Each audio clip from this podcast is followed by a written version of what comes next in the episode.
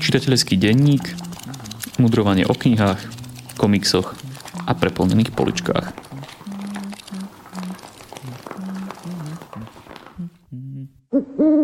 Takže prešiel ďalší mesiac stravený v lockdowne, ideálnom čase na čítanie a my vás vítame už pri šiestom čitateľskom denníku. Ja som Jakub, je tu so mnou opäť Šimon a na úvod máme vyhodnotenie tej našej malej súťaže, ktorú sme vám zadali minulý mesiac. Dali sme vám úlohu napísať nám nejakú otázku týkajúcu sa literatúry. Posluchačka Zuzka nám napísala rovno dve otázky.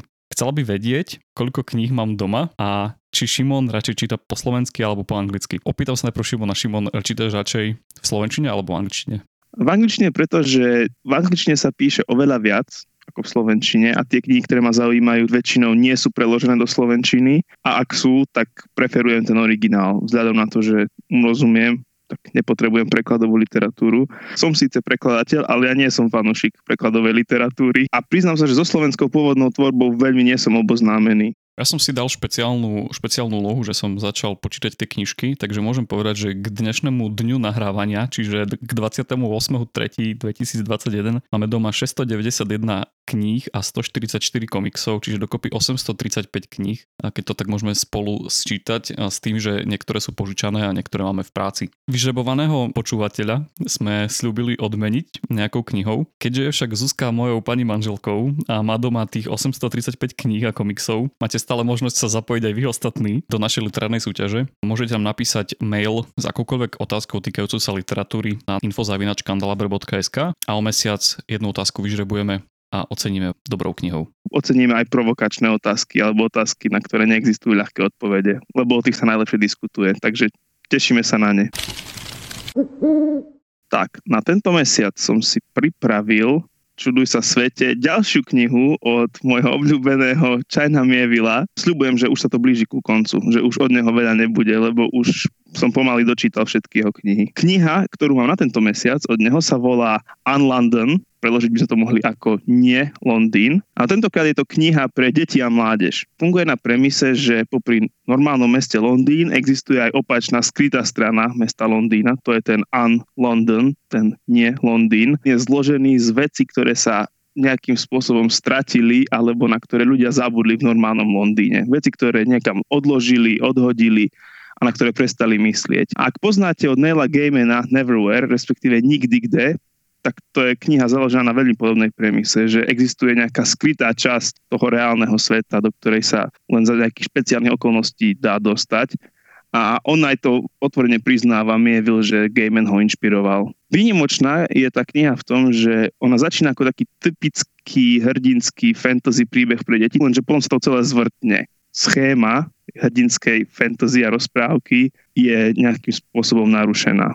A taktiež sa mi páči kreativita, ktorú autor má pri práci so slovami. Vymýšľa veľa nových neologizmov. To ďalšou pridanou hodnotou, teda aspoň pre mňa, bola tá anglická londýnska atmosféra. Ako niekto, kto žil v Londýne dva roky, tak to bolo také príjemné čítať a počúvať o miestach, ktoré naozaj človek pozná a prikyvať, že áno, ten Londýn je presne taký, on takto pôsobí, takto to tam asi funguje. A kniha je pekne ilustrovaná pôvodnými autorovými ilustráciami a môžete tam vidieť zaujímavé postavičky Ďalšia kniha, ktorú chcem predstaviť, avšak nie odporučiť, je kniha, ktorá sa volá O svobode a náboženství od Jonathana Sexa. Je to kniha, ktorú sme zaradili do rubriky knihy, ktorým sa radšej vyhnúť. A vysvetlím prečo. No, Jonathan Sex, dnes, dnes už nebohý, vrchný židovský rabín, anglický, a táto kniha, ako aj jej podtitul hovorí, obsahuje 36 biblických zamyslení. Čiže je to kniha nábožensko-teologická. Je napísaná veľmi pútavým štýlom, čiže preto by som ju nekritizoval, aj keď nakoniec ten pútavý štýl je na škodu, ale čo mi na nej vadí je obsah, spôsob, ktorým sex pracuje s biblickým textom. Tá kniha je verná svojmu podnadpisu, že ide o zamyslenia, úvahy a mudrovanie nad biblickými textami. Kniha podľa mňa nepracuje s biblickým textom hermeneuticky, teologicky správne. Ona neskúma Bibliu a biblické knihy ako zámerne koncipované literárne diela s nejakou jasnou štruktúrou a autorským zámerom, ktorým by bolo čitateľa o niečom presvedčiť a niečo tou literárnou formou naučiť, ale Sex pracuje s, to, s tým textom len ako s nejakou inšpiráciou. On si zoberie napríklad nejaký okrajový detail a potom ho siahodlho rozoberá a odpútava sa od toho textu a mudruje nad tým, čo o tom povedal hentaký rabín a onaký rabín. Veľa z toho jeho rozprávania sú len také dohady a špekulácie o detailoch alebo si zoberie postavy a psychologizuje ich a vytvára komplexné psychologické schémy a profily biblických postav a z toho vyvodzuje nejaké teologické pravdy alebo ponaučenia bez toho, aby to podložil tým pôvodným biblickým literárnym textom. Taktiež nevníma biblický text ako jednotný príbeh s postupným vývojom, ale len ako nejakú sériu udalostí, nejaký bájok s morálnym ponaučením ono je to pútavet, ale myslím si, že to nie je správny spôsob, ako Bibliu vykladať. A ako človek, ktorý sa teológia a hermeneutike venuje, tak myslím, že on sa dopúšťa veľmi mnohých chýb. Tretia kniha, ktorú mám pripravenú, je Kaligrafie a iluminace od autoriek Janet Mehingenovej and Mary Nobelovej. A je to taká príručka, taký úvod do týchto dvoch výtvarných techník, ona rozoberá najprv tie základné veci, ako sú materiály, nástroje, s ktorými sa pracuje a potom nejaké formálne úpravy stránok a tých materiálov a potom rôzne, rôzne kaligrafické písma, rôzne techniky písania kaligrafie. Celá tá knižka je očakávateľne veľmi vizuálna s množstvom obrázkov, ilustrácií a grafických návodov a na konci aj malá galéria pre inšpiráciu Čiže podľa mňa veľmi dobrý úvod do týchto výtvarných techník a veľmi dobrý zdroj inšpirácie. Ak sa aj rozhodnete týmto technikám nevenovať, tak kniha je aj tak veľmi príjemný materiál, lebo si môžete proste v pozerať pekné obrázky a tešiť sa z nich, ako to robievam ja často. No a hlavná kniha na tento mesiac, ktorú som si pripravil, je séria komiksových zbierok Kelvin and Hobbes. Mám tu v ruke jednu konkrétnu, ale hovorím za celú túto sériu a za celý tento koncept, respektíve franchise Kelvina Hobbesa všeobecne. A Kelvin Hobbes je zbierka komiksov, ktoré vychádzali v novinách, boli aj do slovenčiny preložené a sú to krátke komiksové príbehy o chlapcovi Kelvinovi, ktorý má 6 rokov a jeho kamarátovi Tigrovi Hobsovi. V skutočnosti je Hobbs len vymyslený plišový tiger, ale z pohľadu Kelvina je to skutočný tiger, čiže keď sa na svet pozeráme z toho Kelvinovho pohľadu, tak Hobbes je skutočná postava, s ktorou má Kelvin veľa interakcií. Keď sa prenesieme do pohľadu napríklad Kelvinových rodičov, tak Hobbes je len obyčajná plišová hračka. Zámerom autora si myslím, že bolo pobaviť čitateľa, ale nie je to taký prvoplánový humor, že niekto sa pošmikne na banánovej šupke, ale je to humor postavený na tom, že aké rôzne perspektívy, aké rôzne pohľady na svet majú dospelí a deti drvivá väčšina toho komiksu je z toho Kelvinovho pohľadu a to, ako on vníma svet. A je to také typické dieťa. Nechce chodiť do školy, nechce chodiť skoro spať, um, nechce poslúchať rodičov, ako chlapec robí zle dievčatám a tak ďalej a tak ďalej. A dostáva sa do konfliktov s rodičmi, ktorých sa mu nechce poslúchať, alebo potom, keď uvažuje o tom, ako by sa ulial zo školy a rodičia ho tam aj tak nútia ísť. Pôsobí to veľmi presvedčivo a prístupne, lebo my máme prístup do jeho hlavy, do jeho myšlienok práve prostredníctvom toho, že on interaguje s tým svojim tigrým kamarátom, s tým Hobsom. Nám ako čitateľovi je to prezentované, že on sa rozpráva s tým tigrom, s tou plišovou hračkou, ale ako reálne to sú len jeho vlastné myšlienky. Lenže nepôsobí to nudne, nemáme tam len, že o čom premýšľa 6-ročný chlapec, ale máme to prezentované formou príbehov a príhod, ktoré on zažíva s tým svojim tigrom, s ktorým sa majú veľmi radi, ale veľmi často sa tiež hádajú alebo si protirečia, alebo sa spolu musia dopracovať k nejakému záveru. Tiež je majstrovsky spravené to, že tie komiksy vychádzali v novinách na pokračovanie, čiže jeden možno, že dlhší príbeh je rozdelený na niekoľko malých, ktorí každý sám o sebe má nejakú pointu. Ten Kelvin je síce neposlušný a vymýšľa, ale má veľa takých bystrých pohľadov na svet, na život, alebo keď sa snaží zakomponovať dospelácké uvažovanie do nejakých svojich detských problémov a ako deti niekedy sa snažia mudrovať, tak to je také vtipné, lebo to pôsobí na jednej strane nepatrične, na druhej strane, keď sa nad tým človek zamyslí, tak to dáva veľký zmysel, keď on zoberie nejaké dospelácké úvahy a princípy a aplikuje ich na svoje detské problémy. Taktiež má bujnú fantáziu, čiže často sa dostávame do jeho predstav, ako je nejaký um, superhrdina alebo nejaký kapitán vesmírnej lode alebo objavovateľ cudzej planéty a potom tá pointa môže prísť napríklad v tom, že to si všetko len on predstavuje, že v skutočnosti sa deje niečo v reálnom svete, že on si predstavuje, že sa točí jeho UFO a on z neho vypadáva. A v skutočnosti ho len mama nesie pod pazuchou dole hlavou a, a nutí ho ísť niekam, kam on nechce ísť. Napriek tomu, že je to také detské, tak ten komiks je podľa mňa viac určený dospelým alebo dospelším. Tipnosť vyplýva práve z toho kontrastu medzi svetom dospelých a svetom detí, medzi uvažovaním dospelých a uvažovaním detí. A keď tie detské pohľady a dospelácké pohľady sa dostávajú do konfliktu alebo sa nejak stretávajú, tak z toho vyplýva veľa tých vtipných situácií a z toho vyplýva veľa point toho komiksu. A je to veľmi pekne nakreslené, jednoducho, ale výstižne, nič komplikované. Kniha, ktorú keď máte na ňu čas, tak si môžete sadnúť a prečítať ju od začiatku do konca. Mali by z čítania tohto komiksu niečo aj, aj menší ľudia? Bavilo by ich to, že nejaký chlapec sa hrá so svojím kamarátom Tigrom a tie dobrodružstva, čo zažívajú, ale myslím si, že tým, že nemajú taký rozhľad, životné skúsenosti, tak veľa z tých point by im ušlo, že tá pointa je často v tom kontraste dospeláckého a detského pohľadu na svet. Ten komiks je kreslený jednoduchou linkou relatívne, e, je čierno teda aspoň pokiaľ som ho videl. Aký je tvoj vzťah vlastne k tej, k tej formálnej stránke komiksu? Máš radšej takéto jednoduché čierno-biele kresby, alebo si viac užiješ niečo komplikovanejšie, farebnejšie? Takýto komiks, ktorý je založený na nejakej krátkej, jednoduchej, vtipnej pointe, že mu by nejaké komplexné kolorovanie skôr uškodilo, lebo príliš odputávalo pozornosť. Je to ako s hovorením vtipov. Vtip nemôže mať 200 strán, ako nejaký román, aby fungoval ako vtip, tak to isté je tento komik, že jemu tá jednoduchá linka, nie primitívna, ale jednoduchá viac prospieva, lebo pomáha udržať pozornosť na tej pointe. A keď potom mám nejaký superhrdinský komiks, kde chcem byť vtiahnutý do toho sveta, do toho deja, tak očakávam nejakú komplexnejšiu, pokročilejšiu ilustráciu.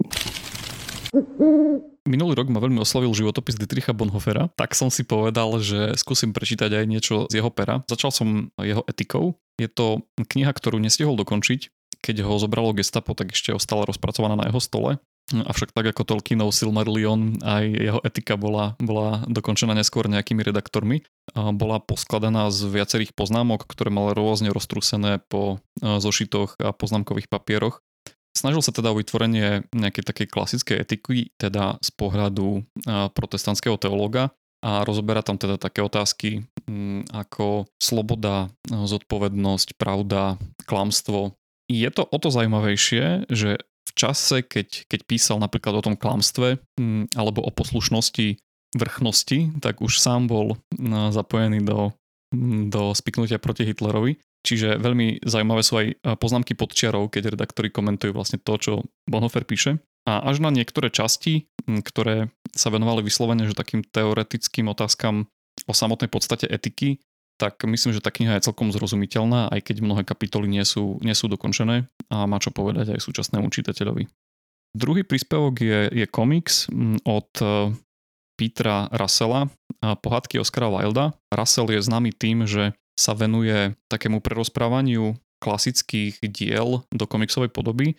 Čítal som už od neho Wagnerovú operu Prsten Nibelungov a taktiež spracovanie mnohých ďalších opier ako kouzelná flet na Salome a podobne. A tentokrát sa zameral na rozprávky od Oscara Wilda. Ja som osobne nevedel, že vôbec nejaké rozprávky písal, ale vraj sú celkom známe. Tá zbierka vznikala niekoľko desaťročí. Myslím, že časové rozpätie od prvej po poslednú je nejakých 20 rokov, takže je, je krásne na ne vidieť aj ten rukopis autora, že sa vyvíjal niekde, možno, že začal skúšať nejaké digitálne technológie a podobne. Tie rozprávky sú také tragickejšie, ako to pri niektorých rozprávkach býva. A tretia kniha, ktorá mi urobila veľkú radosť, bola encyklopédia akčného filmu. Už niekoľko rokov sledujem portál Moviezone, ktorý sa venuje komerčnej kinematografii a je to skupina takých nadšencov, ktorí sa rozhodli vydať aj knihu a začali so svojím obľúbeným žánrom akčným filmom. Tá kniha pozostáva z krátkých kapitol ktoré sú zoradené abecedne a píšu tam zaujímavosti nielen o nejakých hercoch a, a režiséroch, producentoch, ale taktiež aj o nejakých základných stavebných kameňoch tohto žánru. Čiže sú tam venované kapitoly tomu, ako sa natáčajú prestrelky, ako sa vymýšľa choreografia, aké známe školy nejakých bojových umení, ktoré sa pretavili do, do akčného filmu, ako prišli napríklad e, na západ, ako ich spoznávali diváci tým, že sú to také krátke kapitoly, tak je to veľmi, veľmi pútavé. Tak ako Šimon hovorí, záchodové čítanie to môže byť kľudne.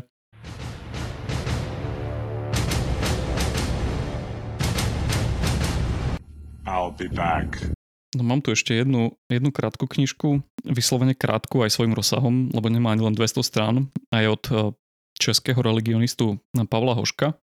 Volá sa Sloužím tajnému ohni a fanúšikovia Tolkiena už vedia, že je to niečo, čo je venované jeho dielu. Osobne som sa zúčastnil na niekoľkých prednášok Pavla Hoška. Je to človek, ktorý je nadšený touto témou, témou literatúry, témou Tolkiena a jeho diela. Vo svojej knihe sa jemne dotýka jeho životopisu, ale skôr sa zaujíma o rozbor jeho diela, teda z pohľadu religionistu. Zaujíma ho to, ako na Tolkienovo dielo vplýval jeho silno prežívaný katolicizmus a to, nakoľko sa ho vedome alebo nevedome snažil alebo nesnažil vložiť do pána prstenov, čím vlastne rozoberá takú, takú známu tému uh, Tolkienovho vzťahu k alegóriám, ktorý bol záporný. Keď som videl ten názov, tak mi napadli hneď dve veci. Prvá, toto bude o Tolkienovi a druhá, že o Tolkienovi už bolo toho toľko popísaného, toľko životopisov, toľko analýz, toľko rozborov, že či vôbec ti môže táto knižka priniesť ešte niečo nové. Napríklad to umocnilo vo mne taký pocit, ktorý mám stále v pozadí, keď e, čítam Pána prsteňov, ale aj keď vidím filmy, lebo myslím, že aj v nich to je, a to je pocit takého smutku. Smutku toho, že niečo odišlo, niečo, čo sa už nevráti, tí elfovia odchádzajú, smutok hobitov, ktorí sa vracajú naspäť do kraja. A to je v tej knihe spomenuté, že aj samotné deti Tolkiena vnímali ako smutného človeka, ktorý akože robí si srandičky, má strašne veľa príbehov, je to taký ten veselý otec, ktorý sa venuje deťom a rozpráva im príbehy, ale ktorý niekde hlboko prežíva smútok z prežitej vojny napríklad, z tých zákopov, ktorých bol. To sa možno aj prejavilo na, na presne takej tej emocii toho smútku. Hobiti sa vracajú z vojny domov, už nie sú takí, ako boli predtým, keď odchádzali z toho kraja. Všetko sa mení, vlastne aj ten, aj ten príbeh má zdanlivo šťastný koniec, tak prsteň moci je zničený, ale elfovia odchádzajú, zlo ako také nie je zničené, dokonca Tolkien mal rozpracovaný, rozpracované pokračovanie Pána prstenov, to som nevedel, volalo sa to niečo z Nový tieň alebo Tieň prichádza, bolo to také niečo temnejšie, zo pár kapitol mal rozpracovaných, takže to bolo nové, čo som sa dozvedel. Veľmi sa mi páčila taká, taká poznámka, že keď sa pýtali Tolkienovho syna Michaela, že čím vlastne bol jeho otec, tak povedal, že jeho otec bol čarodejník. I'm a what? A wizard. And a thumping good one, I'd wager, once you trade up a little. No, you've made a mistake. I mean, I can't be a, a, a wizard. I mean, I'm just Harry. Just Harry. Takže hlavnou knihou mesiaca je pre mňa známy román Harry Potter a väzen z Azkabanu od J.K. Rowlingovej. A pre mňa je filmové spracovanie tejto časti rozhodne to najobľúbenejšie pretože Alfonso Cuaron posunul svojou temnejšou víziou túto sériu smerom k takému dospelejšiemu divákovi. Tento krok k staršiemu publiku pred ním už urobila táto knižná predloha. Tretí ročník štúdia na Rockfordskej strednej škole čarodenickej postavil Harryho pred výzvu nielen v podobe náročnejšieho učiva, ale aj v podobe ohrozenia života tajomným Siriusom Blackom, vrahom, ktorý utekol z väznice Azkaban. Popri tom sa po školskom areáli obšmietajú odpudiví dementory, v čajových lístkoch sa objavujú zlovesné znamenia a zapolenie o školský pohár v metlobale je čoraz náročnejší. Ani nehovoriac o obmedzenom množstve času, ktoré môže venovať práve svojmu štúdiu. No o tejto Rowlingovej sage sa hovorí, že vyrastla spolu so svojimi čitateľmi.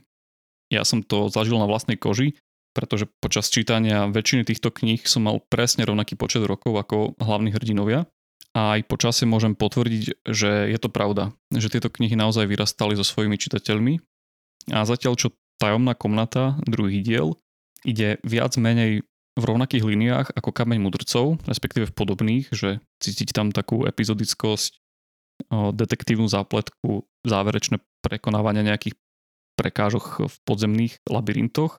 Väzeň z Azkabanu je, aspoň podľa mňa napísaný tak zovretejšie, tak románovitejšie kladie väčší dôraz na vzťahy.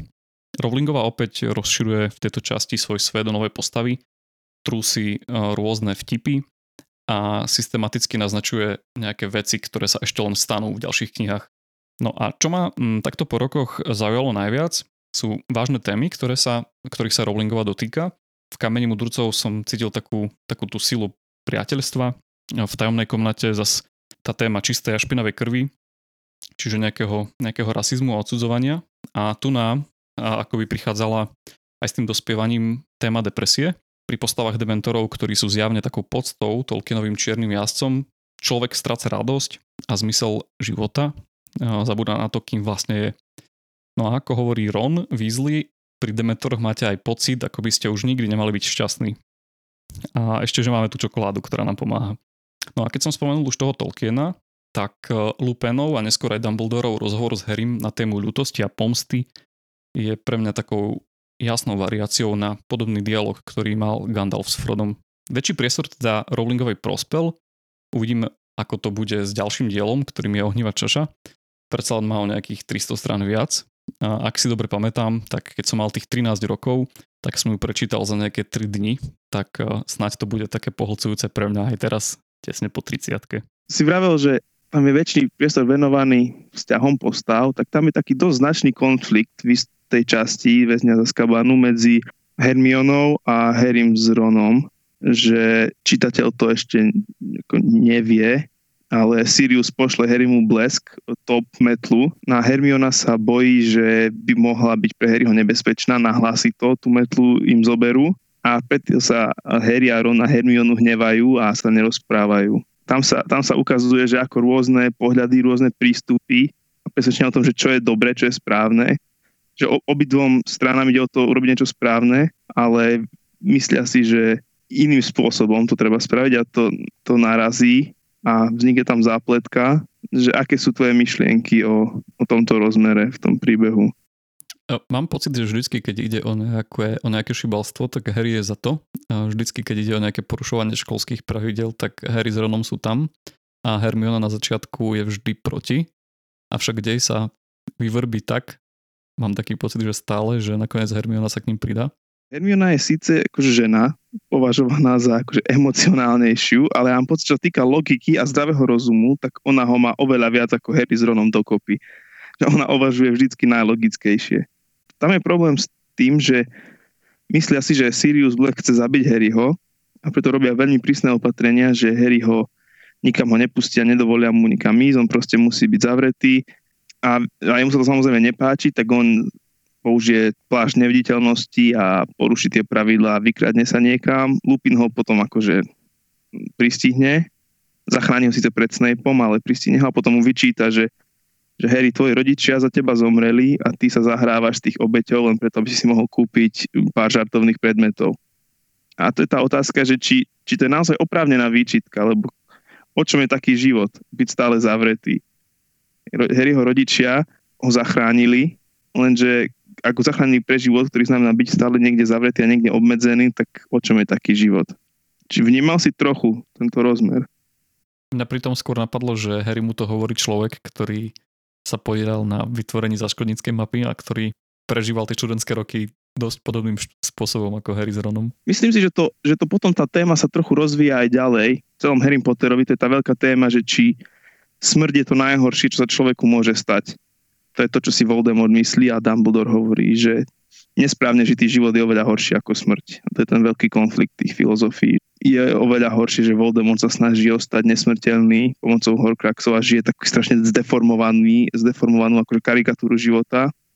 A napríklad taký Harry a Harryho rodičia a jeho kamaráti sú schopní zomrieť za tú správnu vec. Že už tam možno vidíme proto, proto náznak tejto veľkej témy tam je taký veľmi milý detail, keď um, Harry ide tajne do Rockvillu, do tej dedinky a je schovaný pod stolom v krčme a, a vedľa si sadnú práve profesori a to ako, ako študent, ktorý ich nejak vidí, ako tie autority, tak zrazu ich môže počúvať ako takých uh, ľudí, ktorí majú aj nejaké obavy a city a, a boja sa a tak ďalej a tak ďalej. to je, to je ako tiež ďal, náznak ďalšej veľkej témy, že tá, tá nekonzistencia v tom, čo dajme tomu autority alebo tie mentorské postavy chcú od Harryho a pritom potom, keď sa dozvedáme niečo viac o ich pozadí, tak vidíme, že u nich to bolo všelijaké a vrcholí to v sedmičke, keď vlastne sa pozeráme na minulosť a život Dumbledora a ten jeho obraz, ktorý sme doteraz mali, sa veľmi, veľmi mení. Čo si myslíš o Rowlingovej humore? A podľa mňa, akože ona má veľmi, veľmi dobrý ironicko-sarkastický humor niekedy, často personifikovaný Fredom a Georgeom, Weasleyovcami, alebo, alebo komentármi rozprávackými, respektíve Harryho myšlienkami. Mne toto na nej veľmi imponuje. Ja mám tiež veľmi rád jej humor. Mne sa páči, že ona ho aj zakomponuje okrem toho, čo si spomenul, častokrát aj do nejakého čarodejného predmetu, alebo do takého kontrastu medzi našim takým vážnym a dôstojným svetom a tým uleteným čarodejníckým. Napadol ma kameň mudrcov, keď vlastne Dursleyovci, ktorí vychovajú Harryho, tak vlastne oni to tak stavajú do takého kontrastu, že keď idú po meste a vidia divne oblečených ľudí, ktorí sa tešia z niečoho a oni sú tá vážna stredná trieda, ktorá vlastne má nejakú firmu a teda venuje svoj čas dôležitým veciam, ako je zarábanie peňazí a podnikanie. Alebo pri tých čarodejnických predmetoch mňa strašne pobavilo, keď Harry príde si kúpiť knihy a z hodov okolností majú tam klietku plnú tých príšerných knih príšer a knihkupec, knihkupec si vezme hrubé rukavice, palicu do ruky a ide vybrať knižku a keď mu Harry povie, že on ju už má, tak on sa, sa, akože sa veľmi poteší a potom povie, že si myslel minulý rok, keď mali neviditeľnú knihu neviditeľnosti, za ktorú dal celý majetok a potom ju nikde nevedel nájsť, že už, že už zažil to najhoršie a pritom nevedel, že ho čakajú príšerné knihy, ktoré sa bijú v klietke aj obyčajné veci, a to je teda vidno vo filmoch tak vizuálne, to sa mi páči, že aj obyčajné veci, ktoré my vnímame tak, eh, tak všedne, no tak v tom čarodejníckom svete sú zaujímavé. Už len tým, ako vyzerajú. Tam nie sú obyčajné hodiny, ale hodiny, ktoré ukazujú, kde je ktorý člen domácnosti. Alebo čokoláda nemôže ostať na tanieri, musí odskatkať preč. Alebo Dumbledore hodiny s 12 ručičkami, či či koľko ich tam mal. V tomto sa Rowlingovej podarilo spojiť tie vážne témy, sila priateľstva, tá seba obeď, hrdinstvo a život, smrť, s, takým, s takou vyslovene veľmi hravou fantáziou a fantastikou, že veci fantastické čarodejne vyslovene pre potešenie z toho, aké sú čarovné. Toto je koniec nášho marcového čitateľského denníka. Ak sa vám páči, čo robíme, budeme radi, ak nás podporíte prostredníctvom portálu Darujme.sk alebo zdieľaním tohto podcastu na sociálnych sieťach. Pripomíname vám zároveň, že sa môžete zapojiť aj do našej literárnej súťaže, ktorú opäť o mesiac vyhodnotíme. Čítajte teda dobré knihy aj v apríli a majte sa fajn.